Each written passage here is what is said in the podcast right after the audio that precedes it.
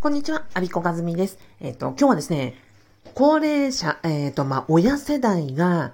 うん、介護施設に入るときに、まあ、実家をどうやって、処分していくのかという問題について、リースバックという選択肢があるよという話をしたいと思います。はい。実はですね、私、このリースバックって知らなくって、先日、あの、公務員の副業不動産ゼミのメンバーさんから、リースバックの物件を、あの、買おう、購入しようか検討してるんだけども、デメリット、あの、どんなのがあるか教えてっていうふうにご質問いただいたのでね、ほうと思って、あの、いろいろ調べました。そしたら、あ、あの、そのご質問にはもちろん答えたんだけど、リースバックって知っといたら方が絶対いいなと思ったので、ちょっとここで、あの、ご紹介しようと思います。リースバックっていうのは、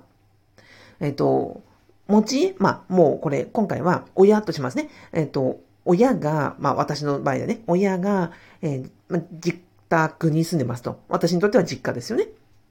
で、うちの親が、まあ、例えば認知症とか介護の、まあ、状態になって、これから高齢者の施設に入ろうという時に、じゃあ、うんと、子供はもう、その実家には住まない。じゃあ、お、親は施設に入る。じゃあ、実家どうすんだって問題になるじゃないですか。でも、その高齢者施設に入る時にも、いつ入れるかわかんない順番待ちだし、あの、まあ、今すぐではない。だけど、その実家をやれ本当に売却しようというふうになった時に、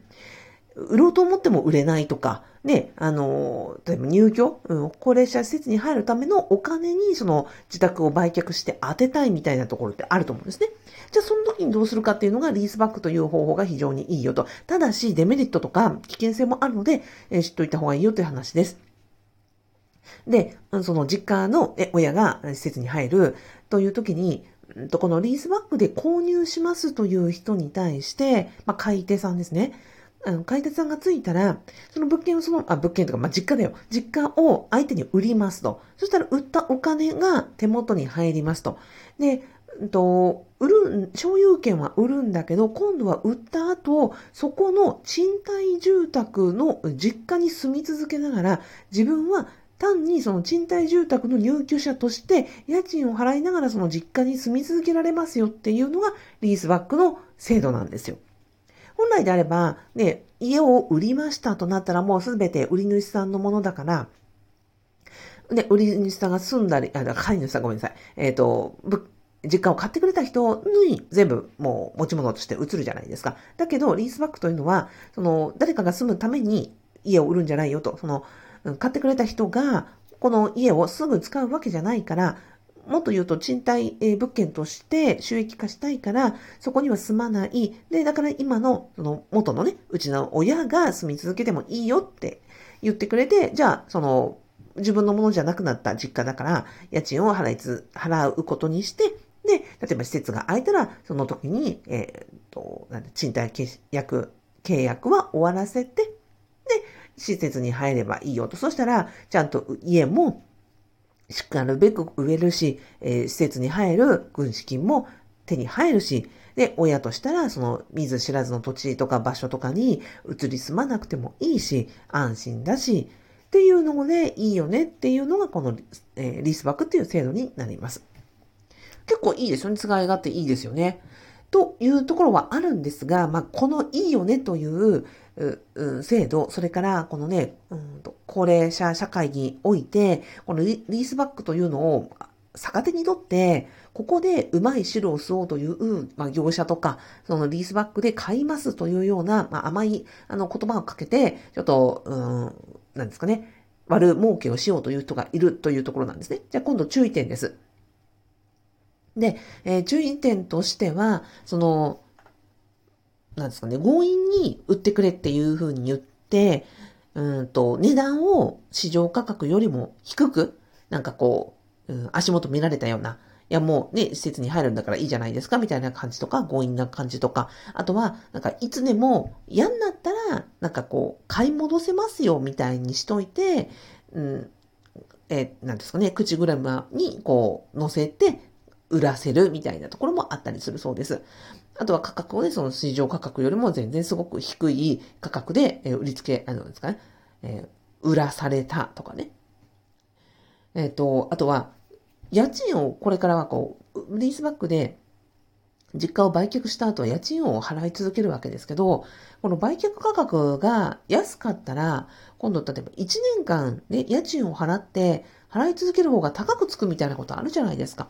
例えばね、うん、極端な話ですけど、実家を100万円で売ったとしましょうと。そしたら、月10万円の家賃を払ってくださいねっていう契約だったとしたら、で、1年間住んだら、12ヶ月だから120万円の家賃にかかりますと。そしたら100万円で売ってたら、ね、もう1年住んじゃったら、それだけで結果的に売らない方が良かったじゃんってことになっちゃうじゃないですか。だから、そういうところもなかなかね、計算しづらかったりもするので、後々、えー、売らなきゃよかったっていうふうに思っちゃったりとかする。あとは、あの、いや、ずっと住んでいいですよ、みたいな。無期限でいいですよ、みたいに言ってたのに、いきなり、もう1年後にはもう出てってくれ、みたいに言われちゃったら、で出ていかざるを得なかった、みたいなトラブルもあるそうです。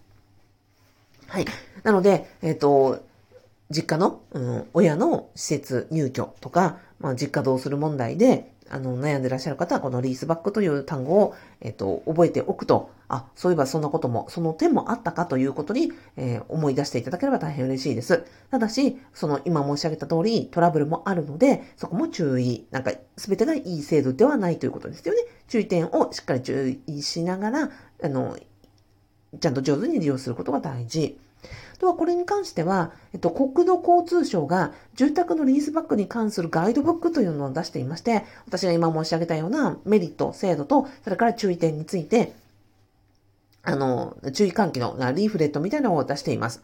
これ相当トラブルが多いみたいで、うんと、そうですね、この国土交通省以外にも、うん、なんですかね、うん消費者庁とか、そういう、あの、騙されないようにというようなところで、あの、国として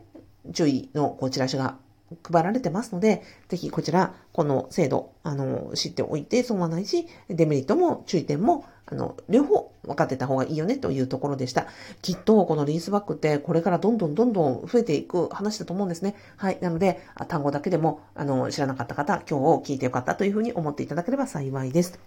はい。えー、最後にご案内です。このようにですね、その住宅に関することって一生ついて回るじゃないですか。ね、私たち生まれた家で最後死ぬまで一軒も一軒しか住まないっていう人ないですよね。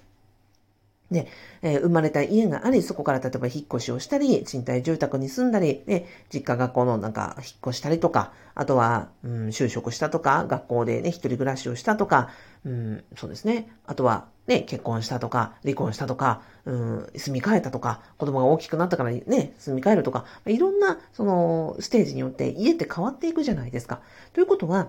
えー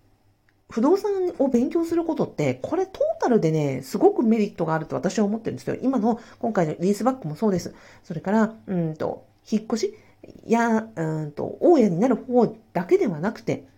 自分が賃貸を、その家を借りる側であったりとか、家を建てるときとか、それから家を売るときとか、もうすべて、やっぱり不動産の知識ってトータルでね、一生使える本当にあの宝の知識だと思うんですよ。で、知ってると知らないとでは大違いだし、じゃあ実家のね、価値ってどのぐらいなのかとか、土地の値段でどうやって出すのかとか、この間ご質問あったのは、リフォームをしようと思うんだけれども、なんか適正な価格、どこまでやったらいいのっていうような話とか、